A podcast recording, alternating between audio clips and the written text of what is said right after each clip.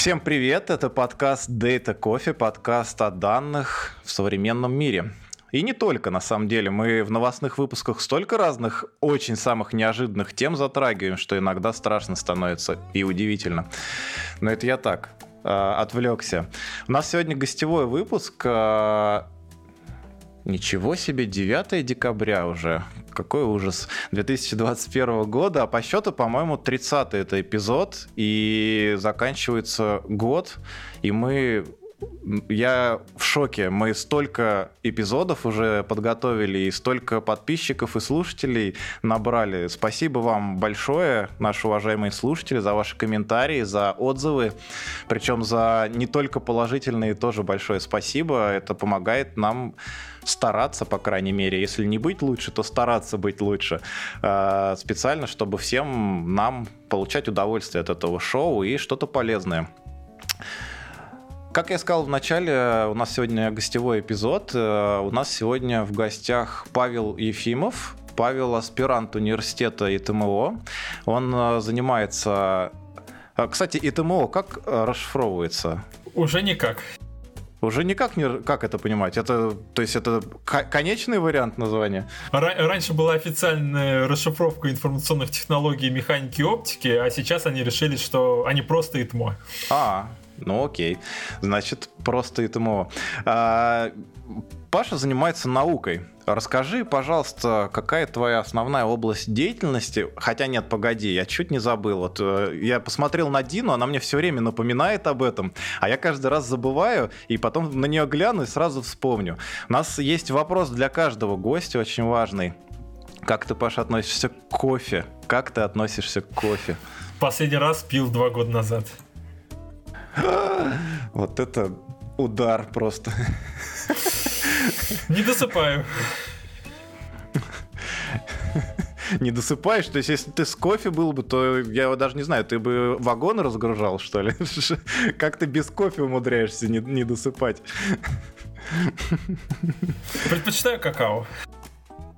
А, какао тоже, кстати. А, а что-то с добавками какими-то? Коктейли или Нет. что-то типа того? Или просто вот э, чистый какао с молоком или с, молоком. с водой, например? Nesquik, а, с, я... с молоком. М-м, прикольно, прикольно. Ты его сейчас Нет. пьешь? Водичка.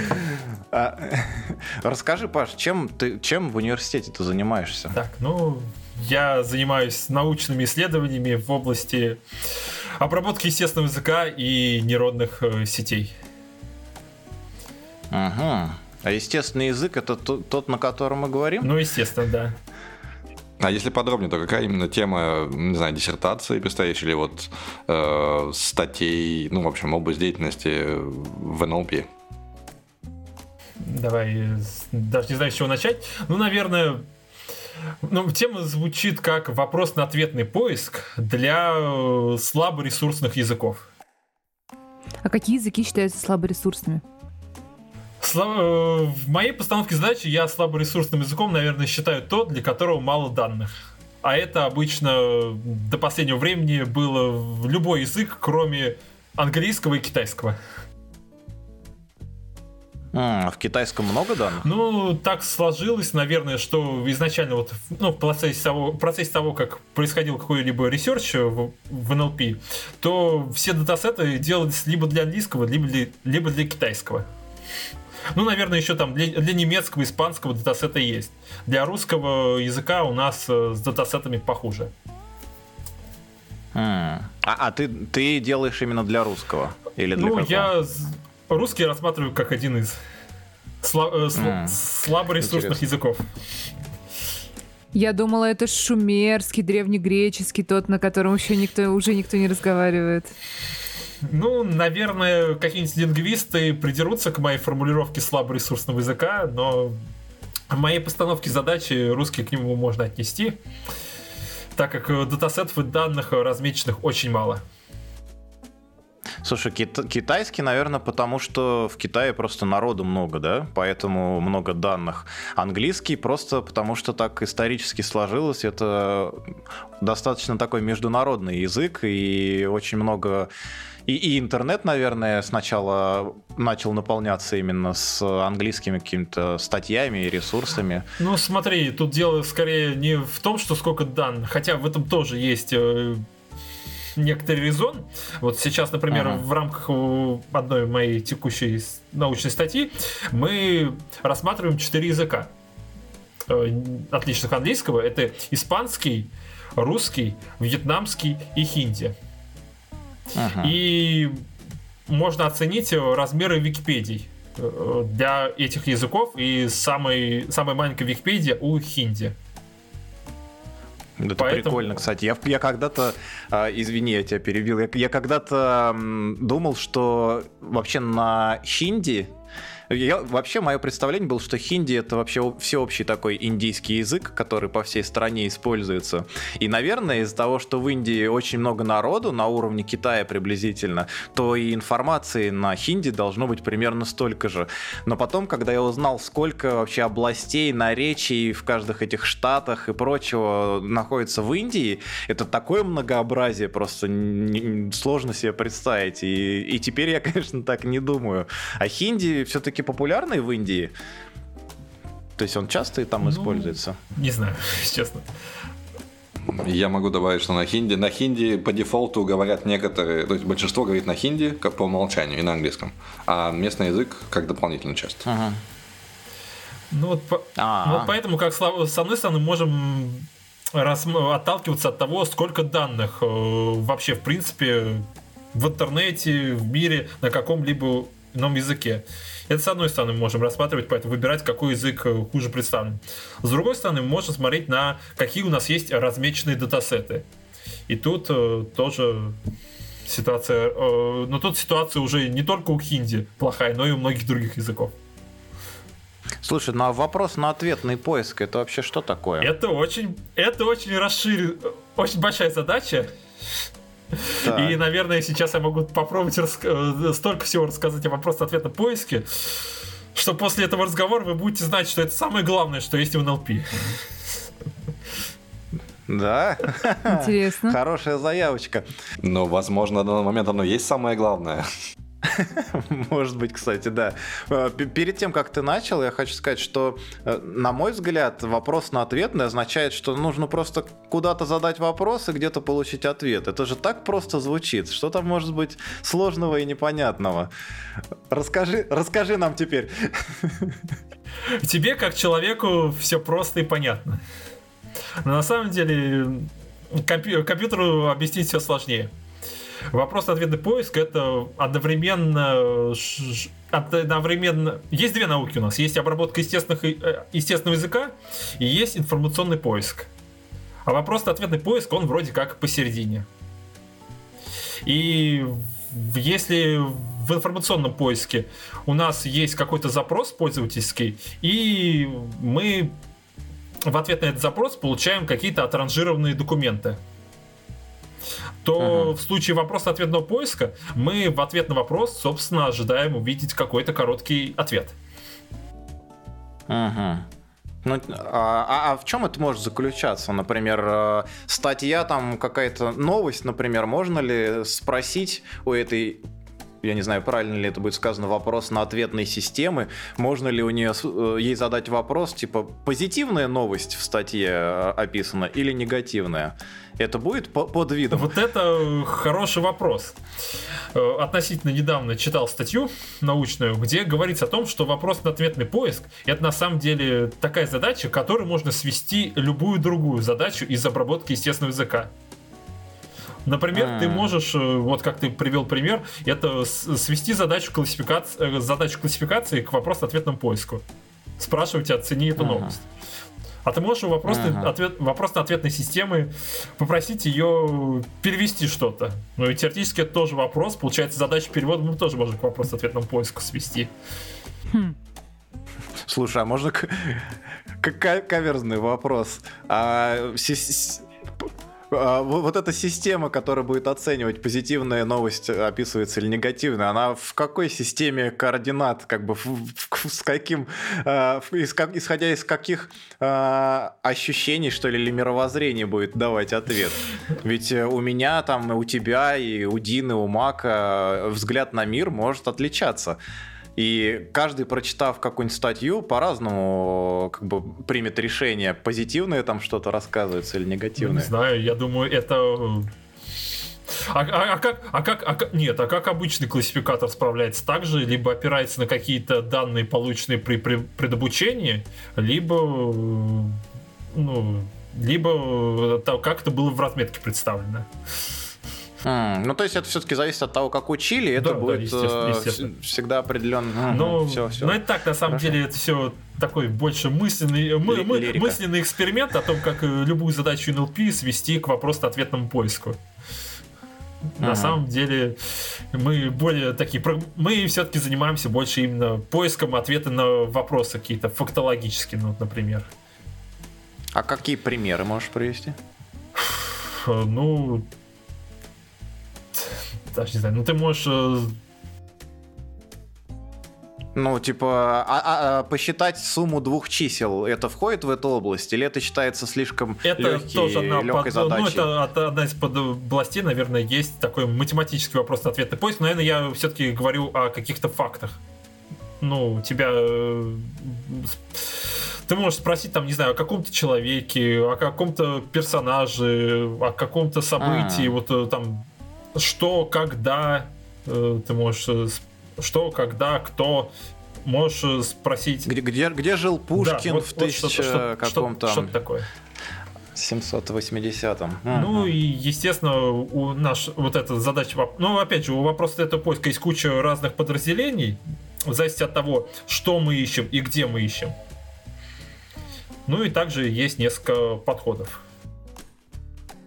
Э, так, у меня... а твоя специализация в этой большой... Ой, да, Мак, извини. Э, не, продолжай, Алекс, а потом чуть углубимся. Да, я, я хотел спросить про твою специализацию. То есть ты сказал, что, Паш, что это очень большая область, и есть, вот ты сейчас упомянул, что там, допустим, какая-то математическая, может быть, э, математическое направление, там еще какое-то, а вот твоя специализация и специфика э, твоих научных работ, она ну, наверное, я сейчас прежде всего ориентируюсь на э, вопрос-ответный поиск в такой в очень упрощенной постановке, когда у нас есть какой-то вопрос, и есть отрывок э, текста, достаточно небольшой параграф. Uh-huh. И uh-huh. в этом небольшом отрывке текста необходимо найти короткий ответ, который является частью этого параграфа. А этот ответ будет обязательно содержать э, кусочки этого текста да, это, или ну, там слова из да, этого либо текста? Либо кусочек этого текста, либо, либо, собственно, информацию о том, что ответа в этом кусочке нет. Ну, а. наверное, ты, а. наверное, ты сразу скажешь, что задача достаточно такая бесполезная. Кому потребуется задавать вопрос к маленькому, Почему? Да, к маленькому отрывку нет, текста. Вот, Зря, зря ты так плохо обо мне думаешь. Мне кажется, на сегодняшний день вообще поисковики и вообще все, что либо связано с поиском в каком-либо виде, оно занимает очень большую часть э, вообще интернета и способов. Это очень большая э, часть из всех способов взаимодействия вообще с интернетом. То есть есть, э, на мой взгляд, какая-то там часть, когда люди, ну, допустим, играют во что-то по сети. Есть какая-то часть, когда человек там специально идет на какой-то определенный ресурс, чтобы именно там что-нибудь прочитать, например, на сайт нашего подкаста зайти. А, а большая часть, э, мне кажется, взаимодействия, она осуществляется именно с помощью поиска. Это могут быть там какие-нибудь боты в Телеграме, там Google, Яндекс, э, я не знаю, Mail, ВК тоже использует э, поиск. То есть, ну, поиск везде, мне ну, кажется. Сложно ты сказать, просто, это... понимаешь, ты описываешь такие примеры, в которых в котором все равно несколько, у тебя есть несколько каких-то страниц текста, несколько документов. Я сейчас э, фокусируюсь на небольшом кусочке.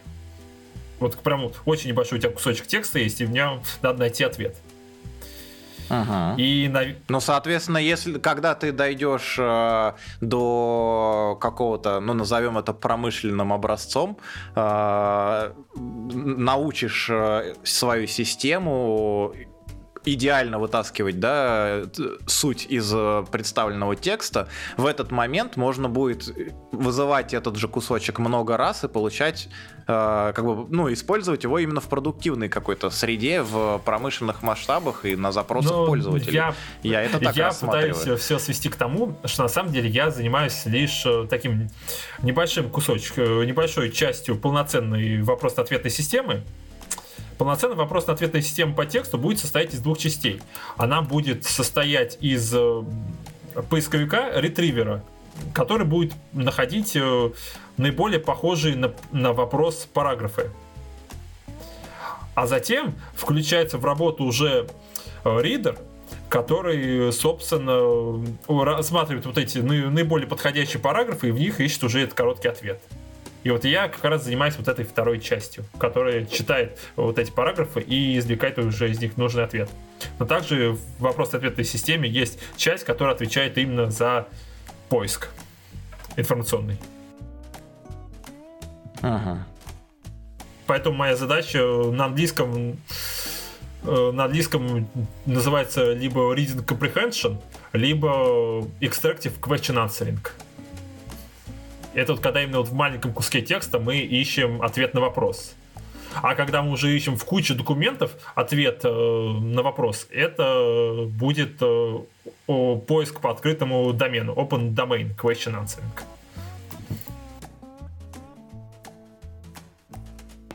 Э, у меня вопрос э, немножечко в другую сторону. Ну, два вопроса. Во-первых, э, как создается этот самый ридер, то есть как выбираются наиболее подходящие параграфы. Вот. И второй вопрос, как, собственно, оценивается и измеряется качество предсказаний. То есть, э, выделяя под строку да, там, какие-то позиции или, или несколько подстрок ответа, да, как э, оцениваются, за что штрафуются, за что не штрафуются, собственно, предсказания. Вот. Э, и, может быть, какие есть современные бенчмарки, на которые стоит ориентироваться. Если какой человек решил позаниматься, и вот на, на какие цифрики ему смотреть. Ну, давай начну я с ридера, которым я по большей части занимаюсь. Это вот как раз, который именно читает э, маленькие кусочки параграфов. В маленьких кусочках параграфов ищет ответ. Тут у нас э, лидер в вопрос-ответном поиске датасет э, из Стэнфорда, который называется Squad. Э, Stanford Question Answering Dataset. Он появился в 2016 году, если я правильно помню и который внезапно стал очень-очень популярным, и сейчас э, все вот эти вот э, вопрос-ответные модели, ридеры, э, тренируются и оцениваются вот на, либо на этом датасете, либо на каких-то похожих. В нем особенность в том была, что он очень простой. Вот есть параграф, есть вопрос, и есть правильный ответ, и ну, при обучении еще есть позиция позиция, позиция правиль, начала правильного ответа. И по сути вопрос-ответная модель просто должна для каждого слова в тексте предсказать э, насколько вероятно, что вот это слово является началом, началом или конца, концом ответа. И затем уже, основываясь на этом, извлечь нужный кусочек. Ну вот, и вот такая вот постановка задач э, стала, и сам датасет стали очень популярными. А так вопрос-ответным поиском мы до 16 года занимались, но вот именно вот с 16 года начался вот этот вот э, бум с появлением вот этого датасета. Кстати, вот вопрос, опять же, мы, наверное, перейдем скоро к языковым моделям, но вопрос, э, опять же, теоретический просто. Можно ли вот в современном мире создать хоть какую-то адекватную модель э, такого question answering системы, вообще не используя Э, какое-то машинное обучение, исключительно используя rule-based, э, то есть чисто на правилах. Есть какие-то успехи или это совершенно похоронено машинным обучением? Я, наверное, вот не, не уверен, насколько это будет rule-based, но на самом деле есть очень простые модели, которые неплохо работают. Смотри, вот даже на том, э, если мы посмотрим на тот же самый Stanford Question Answering датасет, то ты можешь просто посмотреть на вопросы и посмотреть на начало вопроса. И там уже вот по первому слову, там, what, where, why, там, when, ты уже узнаешь, что от тебя ждется в ответе. Э, что там ждет? Там, э, либо, на, либо имя чье-то, либо местоположение, либо дата какая-то, либо еще что-то. Ну, это уже, ты уже выделил, ты уже знаешь, что должно быть в ответе, это уже часть успеха.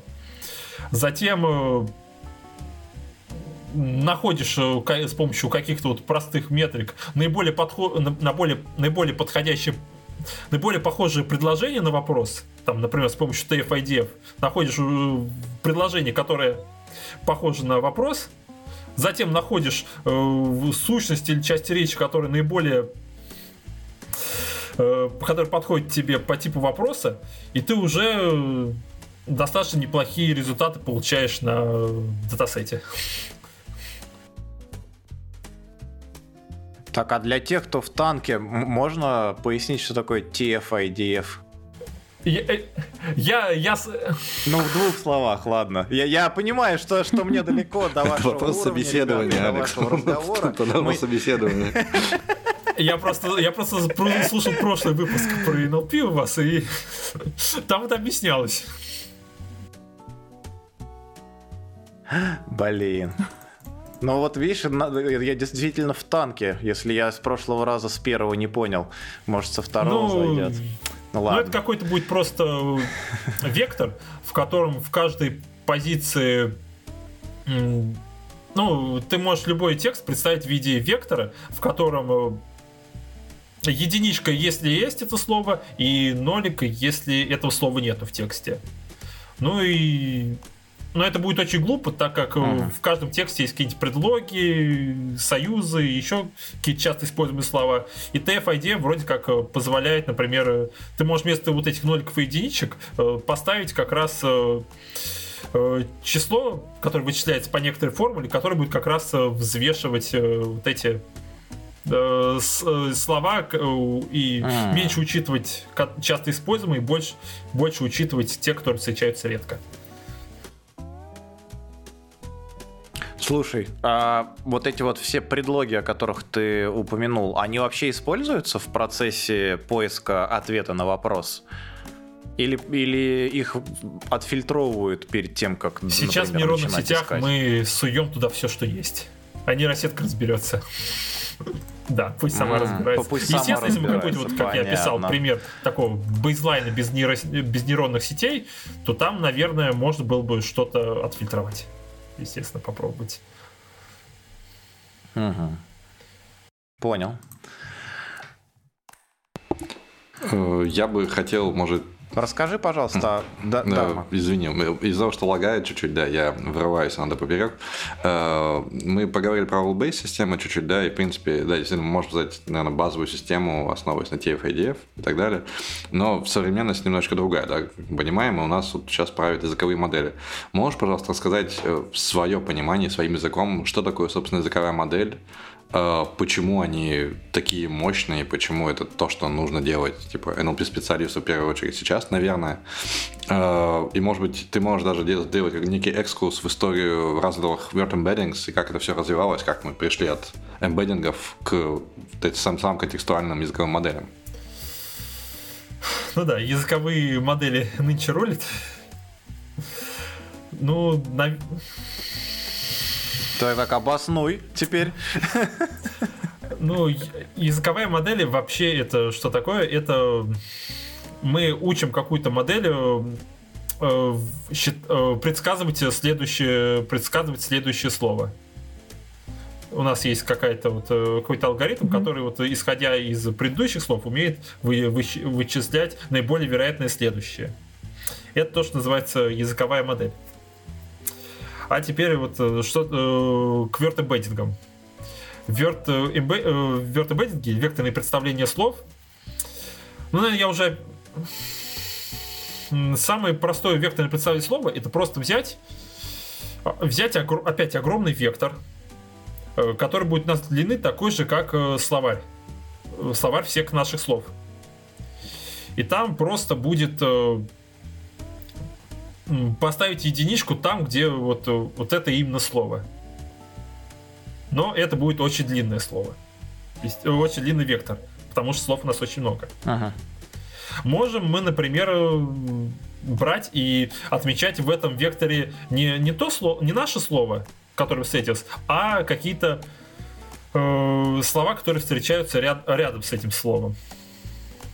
И тогда уже у нас э, получается некоторое... Получается, что у нас слово определяется за счет рядом стоящих слов. Но опять же, у нас все еще вектор имеет длину такую же, как размер нашего словаря. И тогда думали, думали насчет того, напротив, по поводу того, как все это сжать, и придумали алгоритм, с помощью которого можно, собственно, обучать вот э, эти вектора, но более, более сжатые, меньше размерности. Не размера словаря, а там размера, ну, 700-800, например. Всего лишь длина одного вектора. И вот этот э, алгоритм там называется, например, вверх век есть, э, есть э, fast есть глов. В чем идея? Мы также мы учимся вот наподобие языковой модели мы учимся предсказывать на основе рядом стоящих слов мы учим предсказывать, учимся предсказывать следующее э, предсказывать какое-то слово. Или наоборот, э, на базе mm-hmm. какого-то слова предсказывать э, рядом стоящие слова. Это вот то, чем развлекаются в Твиттере, да, когда пишут все, что подсовывает нам э, клавиатура iOS. Ну, в том числе, да. Уважаемый Александр Петрович. Ну да. Э, повезло, если так. И, собственно, в процессе того, как у нас обучается, мы учимся предсказывать какие-то слова там из центра наружу или снаружи внутреннее слово какое-то у нас э, обучаются в модели какие-то вектор, вектора, которые затем мы уже используем как э, в каких-то других задачах. Угу. Знаете что, я э, ощущаю себя э, детсадовцем, который попал на какое-то партийное собрание взрослых дядь и вообще чувствую, что я вообще не понимаю, я очень Хорошо, далек от давай этого. я так просто Но я скажу. стремлюсь к этому. Мы, у, нас есть, у нас есть какая-то волшебная модель, с помощью которой мы для каждого слова умеем получить его, э, его численное представление. Хорошо. Хорошо. Вот это для меня объяснение. Фух. Хоть на что-то я гожусь. Так. Да, я, я начала тоже это записывать, конспектировать, чтобы потом прогуглить все слова, которые я не поняла. Да. Я даже больше скажу, мы эти вектора можем складывать, вычитать и получать какие-то новые слова. Иногда это имеет э, какой-то смысл. Иногда не существует. О, прикольно. Как, как, ну, а ну, как это работает? Что значит складывать? Ну, вот эти, складывать да, вот вектора, эти численные представления? Можешь, там, что-то сложить, э, вычесть и получить новые слова. Вот, например, очень известный пример это что будет, если из э, кора... Э, если из короля вычесть мужчину и прибавить женщину. Ну, Интересная полу... загадка. Получится королева. Не, не томи. А, ответ ожидаемый, да, внезапно. Блин, Ну, блин, в а данном- я в ждал данном подвоха, я случае- ждал подвоха. Подвоха нет, а так э, вообще э, иногда существует некоторый, так сказать, байс. Это же все обучается на каких-то текстах. Ага. Ну и, например, э, и в текстах, например, там часто э, встречается, что программист это мужчина. Там или, э, например, и поэтому, если ты, например, из э, программиста вычтешь мужчину и добавишь э, женщину, то тогда получится не программистка, а домохозяйка, например. Вот это сейчас очень было. Я, я, Жестко. я уже слышала, что нейросети, они вот обычно такие не очень толерантны. статистические модели. Или там, например, из- если из врача, ну ладно, э, если из врача вычесть мужчину и добавить женщину, то получится медсестра. М, Вот почему нас так ладно, хорошо ладно. лечат. Тут, тут Тут, тут главное до уголовной статьи какой-нибудь не дойти вот этими преобразованиями. Слушай, мне знаешь, что это напомнило? А, э, по поводу обучения, мы, по-моему, уже как-то затрагивали эту тему, что кто-то постоянно начинает искать какие-то проблемы вот в этих моделях, э, особенно те, которые используются для взаимодействия с пользователями, могут типа как бы общаться с э, пользователями, и постоянно в них находят какие-то вот эти изъяны социального характера или там те, которые, в общем, высказывания или понятия, которые неприемлемы сегодня. И мы как-то говорили про это, и все, все это как раз-таки связано с тем, на чем эти модели обучались, да? Ну, вообще есть отдельный э, какой-то подраздел NLP, где люди как раз пытаются из, избав... ну, избавиться от этого вот перекоса. Учатся избавляться. Они, они стирают историю? Ну, не знаю, может быть. Извините. Ну, исследования ведутся на эту тему. Ну, что, продолжаем про векторные представления? На всякий случай, пока, пока под статью не наговорили. Да, хорошо, тогда... Ну вот мы уже научились получать... Э, у нас есть вектора какие-то для слов. Ну и... Угу. Ну а предположим, тебе нужен вектор для какого-то текста. Ну, для не для одного слова, а для, для текста. Ну, ага. можно просто пойти таким глупым образом, просто взять, например, сложить э, вектора для всех слов и там, ну не знаю, и поделить на количество слов. И у тебя уже... Да, среднее ага, найти среднее. всех векторов слов, и, и это уже таким будет каким-то тоже бейзлайном для векторного представления текста. Погоди, и, что я получу? Я получу в итоге одно какое-то слово, да? Нет, ты, нет, ты, ты будешь, у тебя, ты получишь вектор и будешь всем говорить, что у тебя есть вектор текста, а не слова. Нет, если я буду всем говорить, что у меня есть вектор текста, то на меня как на дурачка будут смотреть. Мне же надо сказать, что я понял из этого текста. Не, ну, то есть я зачем, не, смотри, смотри, этот вектор ты можешь использовать для какой-то другой задачи. Например, э, подать на вход э, логистической регрессии и использовать для классификации текста. То есть на, разбить на какие-то тексты по там настроению, по, я не знаю, ну, да, времени да. или еще по какому-то типу, ну, да? типа того, да. М-м. Хм. Понятно. Уже мне, как человеку, как ты сказал в начале, любящему что-то практическое, в этом уже видится польза. Пока до этого было, были только такие размышления, а это уже что-то такое. Слушай, а, а можешь сказать, какие, допустим, вот если кто-то там я не буду говорить я, вы знаете, что я не буду этого делать. Э, но если кто-нибудь захочет, э, допустим, взять и разобраться с какой-нибудь моделью современной, э, какие, например, часто используемые модели для вот в этой области для NLP? Ну, наверное, сейчас все вертится вокруг архитектуры трансформера и различных моделей на ее основе. Так, а что, что это такое? Трансформер это название архитектуры, это прям какая-то модель готовая, обученная, или, или что это? Я опять хочу вернуться издалека, потому что от верту века быстро перескочить к трансформеру, мне кажется, сложно. Нет, сложно тем, кто понимал до этого, о чем была речь. Мне будет легко. У нас мы с тобой научились получать вектора для слов, ну и ага. если их сложить, то у нас есть какие-то примитивные представления для текста. Но в идеале, в идеале нам хотелось э, научиться обрабатывать, э, после, э, обрабатывать последовательности.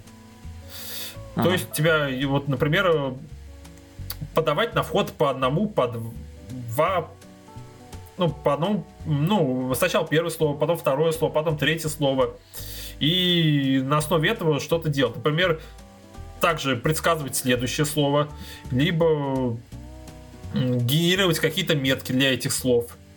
Например, ага. э, как раз вот вычислять э, вероятность того, что вот это слово является э, ответом на вопрос.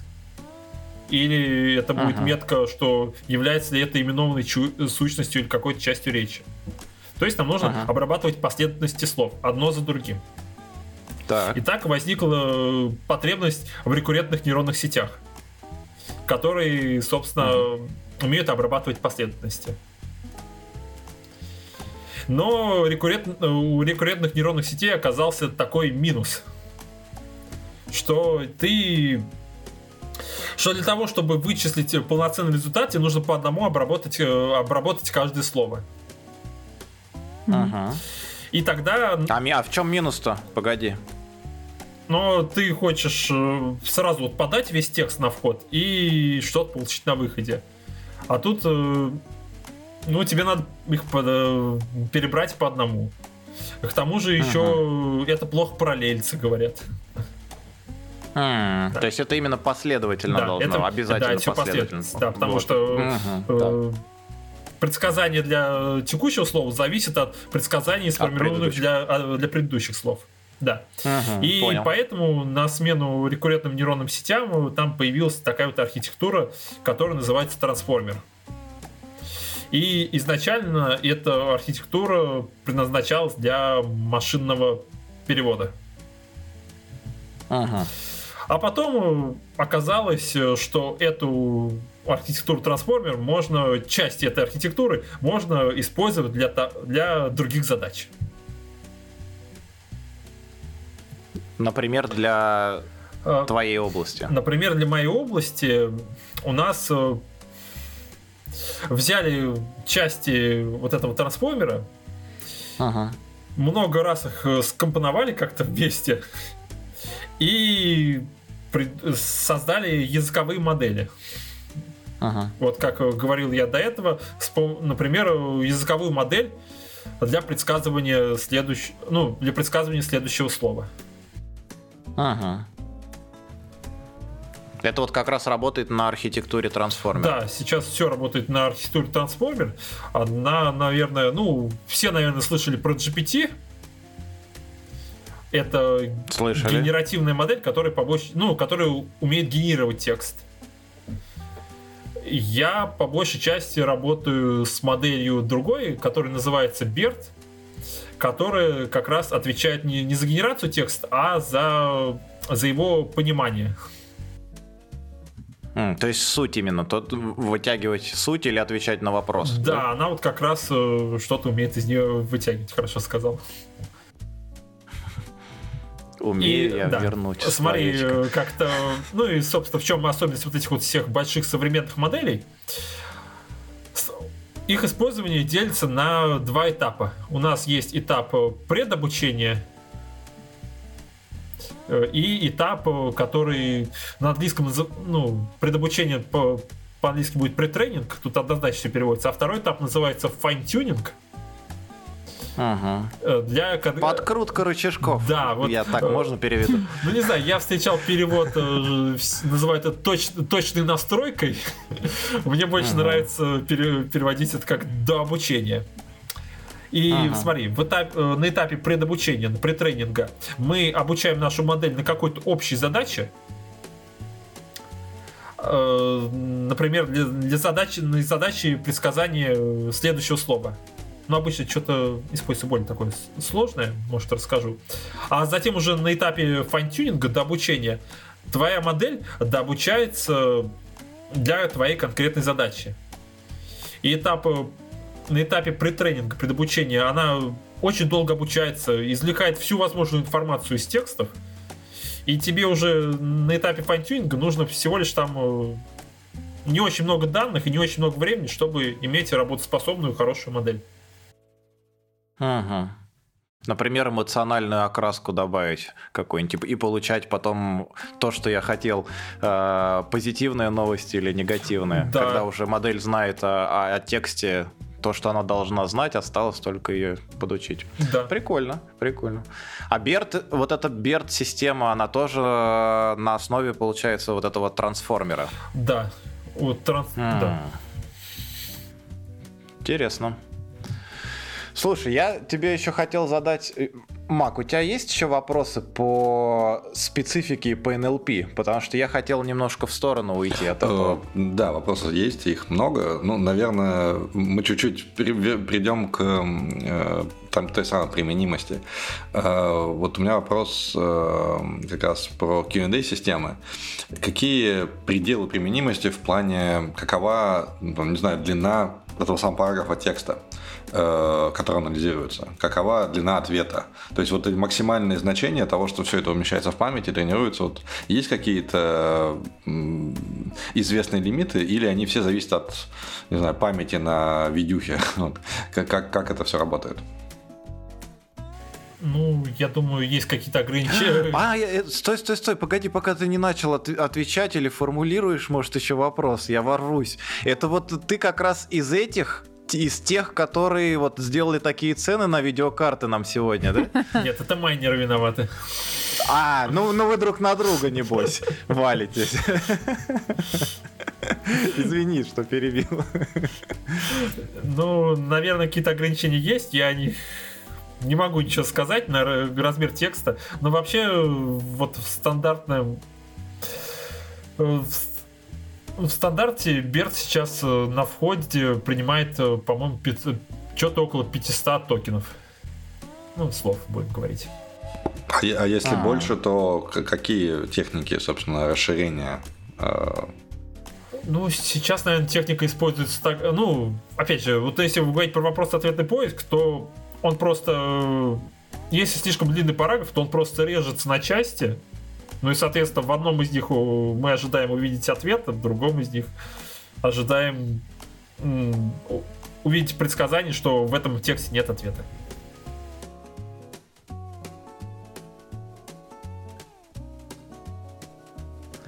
Так, но я хотел, как я уже упомянул, немножко в сторону увести тебя и спросить немного, попросить, точнее, тебя немного рассказать об аспирантуре. Как вообще устроена аспирантура сегодня в России? И на самом деле я чуть больше потом э, хотел узнать дальше про результаты каких-либо исследований. Например, э, вот ты занимаешься каким-то вопросно-ответным поиском, да? Эту вещь в случае, ну, не в случае, да, в случае это звучит как-то не очень к моменту, когда это заработает, э, и ты, ты или там, допустим, научное сообщество посчитает, что это идеальное, допустим, э, исполнение, этим можно очень пользоваться и в промышленных каких-то целях, там, например, тот же Google захочет использовать это. Он может эти вещи просто брать и у себя применять, или он, э, у вас есть какие-то авторские права, как у исследователей на эти вещи? Потому что я очень далек от этой сферы, и мне было бы вот интересно услышать ответ на такой вопрос? Мне так польстило, что ты сказал, что моими разработками может за, за, заинтересоваться Google. Я все прослушал.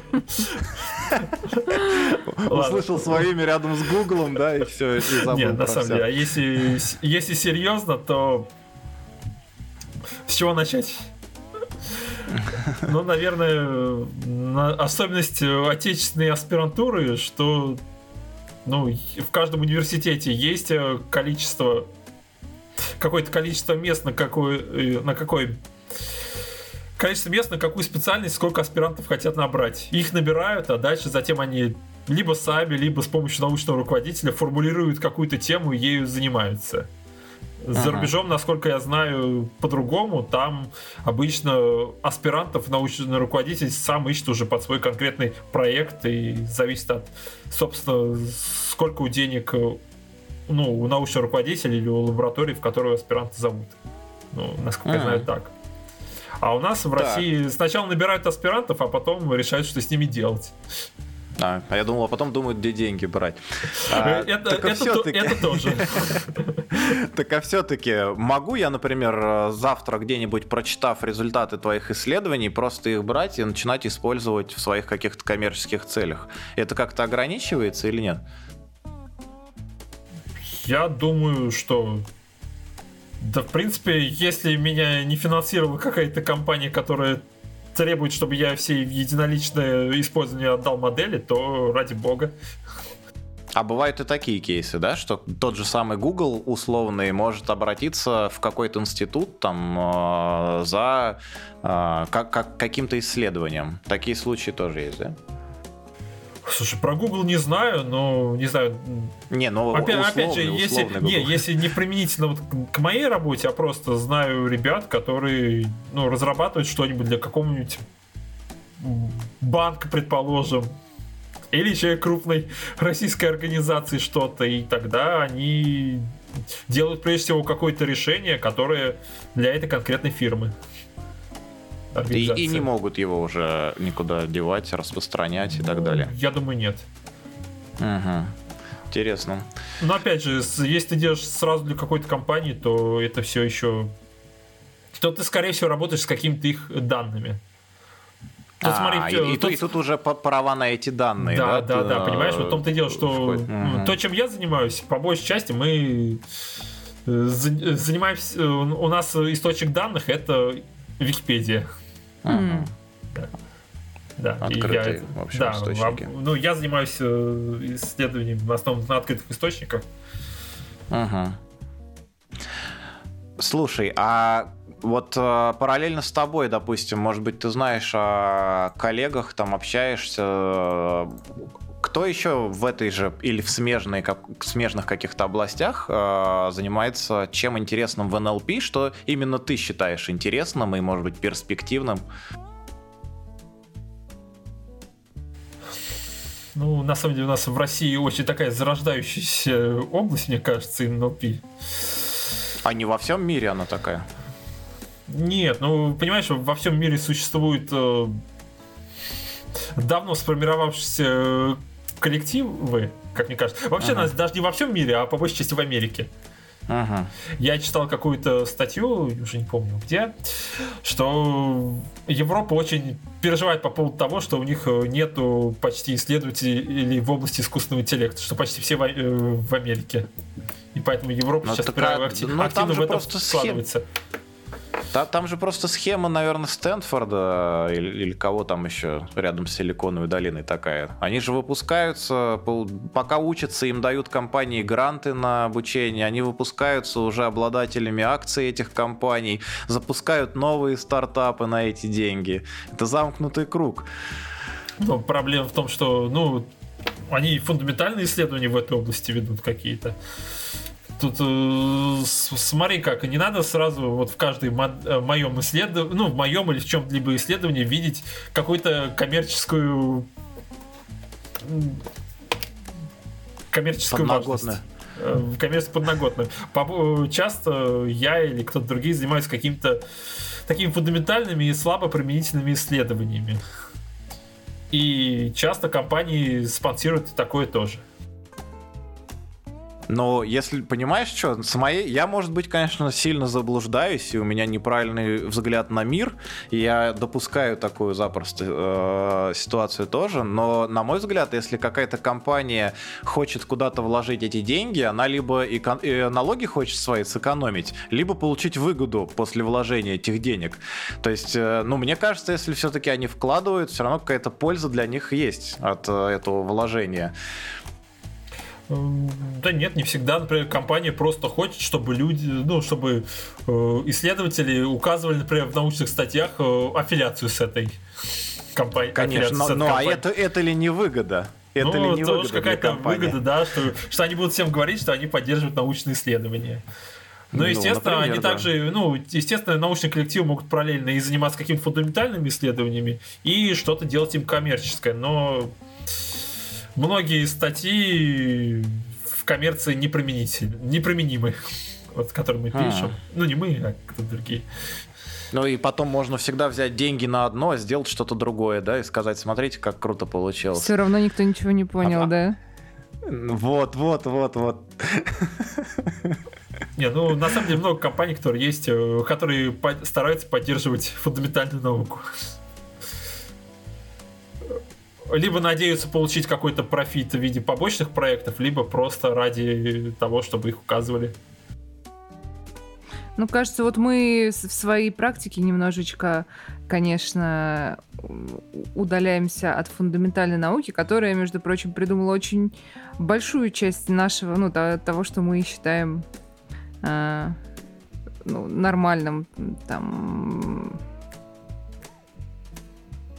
я настолько удалена, а что, возможно, что у меня даже я, нет А возможно, примеров. наоборот, я в своей науке удаляюсь от э, нормальных каких-то... от нормальной работы. Но в конечном счете это же все равно при, придет к тому, что появится какая-то новая появится value для общества, который будет использоваться в том числе там и мной, тобой, компаниями или еще кем-то. Те же самые, я не знаю, электричество, интернет и прочее, это же все в конечном счете все равно находит какую-то пользу. Компании просто, мне кажется, стремятся к тому, чтобы за время э, жизни кого-то из принимающих решения лиц в этих компаниях получить, успеть профит от своих вложений. Вот, вот и все.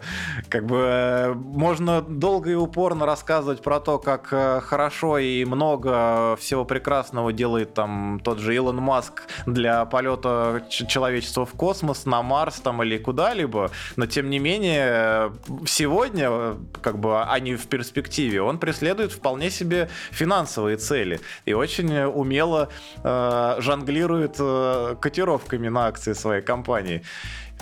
Поэтому это тут мне кажется, спорный вопрос по поводу того, что компании действительно я допускаю, могу допустить, что единицы компаний, точнее людей уже в этих компаниях э, действуют, э, вкладывая деньги в науку ради науки.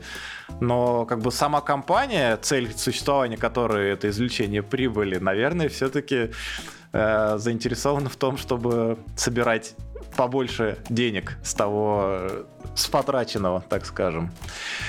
А, слушай, а вот а, про вектора ты немного упомянул. А, прочитали мы недавно новость такую про систему, которая называется Vecton. А, это open source решение для векторного поиска, которое позволяет сократить время вывода алгоритмов в прод. Ты можешь что-то хотя бы в общих чертах нам рассказать? Потому что я, например, не понимаю, что... Они причем пишут радикально сократить время э, вывода алгоритмов в прод. Что такого радикального можно изобрести? Я сейчас не знаю, не слышал ни про Виктон. Извини.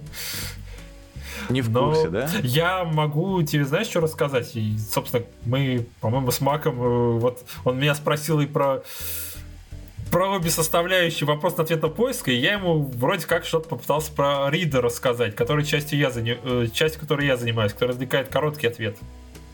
Но у нас так. же, собственно, есть и по по поисковик, который сначала находит наиболее подходящие параграфы. Ага.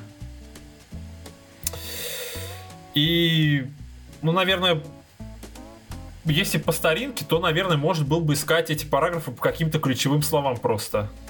Так. Посчитать э, индекс э, там индекс э, важных слов в каждом статье, в каждом параграфе, потом найти эти важные слова в вопросе и по этим словам искать. Но, естественно, это очень такой глупый, древ... ну, не глупый, а древ... древний подход. И ага. сейчас в поиске, в том же, ну, в том же поиске тоже можно использовать вот эти NLP, NLP методы и те же самые модели которые у нас и в, в NLP задачах, поэтому, собственно, уже грань, на самом деле, между информационным поиском и обработкой естественного языка стирается. Вот с помощью той же самой Берт, э, модели BERT, про которую я говорил, мы можем получать э, как векторные представления для слов, так и векторные представления для последовательностей. И ну, ага. ну, для последовательности слов, то есть для текста. И это уже будет что-то более умное, чем просто сложить э, вектора век и усреднить их. И, собственно, мы можем взять просто каждый наш вектор, э, ой, прошу прощения, каждый наш э, текст, построить его векторное представление с помощью вот этой нейросетевой большой модели. А затем на лету так. уже, когда у нас получается, появляется вопрос или поисковой запрос, мы находим только вектор, э, только вектор для нашего запроса и находим наиболее похожие вектора среди векторов этих вот э, текстов. Ага. Ну и, естественно, просто перебирать все подряд это будет очень медленно. Поэтому там уже используются другие техники, типа э, поиска ближайших соседей, там LSH, например, или еще каких-то подходов. Ага. Понял. Если это можно назвать так, что я понял. Я понял, что ты говоришь, но всю идею я все-таки, знаешь, что еще хотел не, прям на секунду вернуться к моему вопросу. Ты начал говорить про Точнее, мой вопрос был про то, что нужно, с чего начать э, человеку и бороздить интернет, если он хочет в эту область погрузиться. Ты вот, не доста... спрашивал? Я спрашивал, спрашивал. Э, что, ну давай сейчас тогда еще раз э, спрошу, что все-таки человеку нужно, если он хочет в эту область погружаться? Какую, какую модель взять за основу или какой софт надо использовать? Что, с чего человеку начать? Человеку, который не, как не, не аффилирован с университетом и с какой-то системой образования. То есть он хочет именно сам это делать. Ну, наверное, пройти какой-нибудь э, хороший курс по обработке естественного языка или нейронным сетям. Наверное, сначала все-таки ему стоит рассмотреть какие-то классические подходы, которые без нейронных сетей. Но, опять же, он хочет полностью познать NLP или использовать это в продакшене. Э, ну, сразу научиться это использовать, делать что-то практически этот применимое. Не, этот человек не я, он просит, хочет просто погрузиться пока в эту область и понять, э, нравится ему это или нет.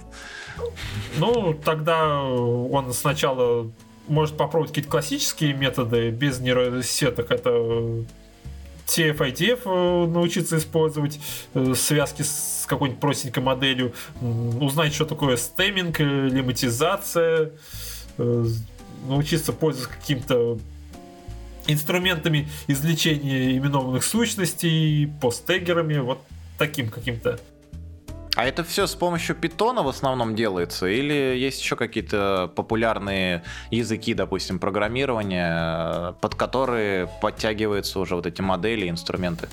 Ну, по большей части на питоне, но надо учитывать, что многие модели э, э, во многих популярных мод... вот таких вот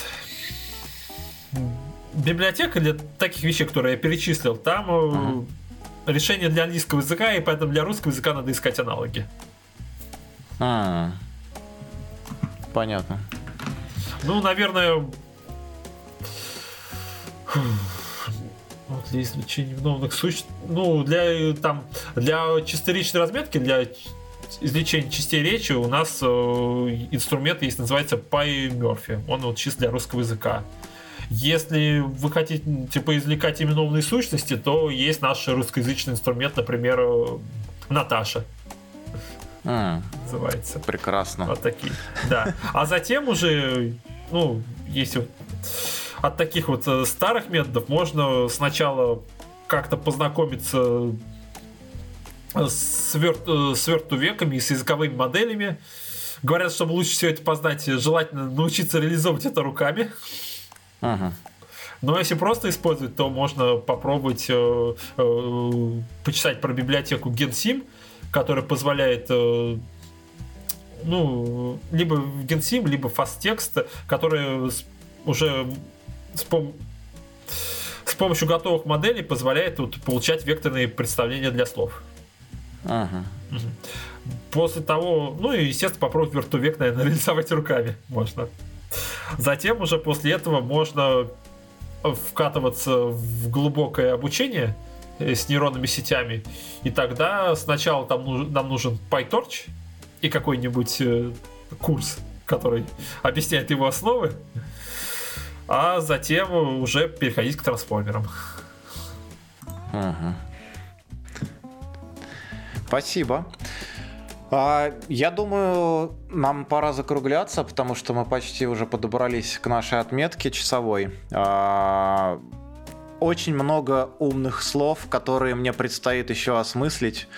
А, и я чувствую, что мне надо будет углубиться в Википедию и потом еще раз переслушать наш сегодняшний эпизод, потому что для меня, как человека слегка в, слегка в стороне стоящего от этого а, кажется это немножко перегруженным.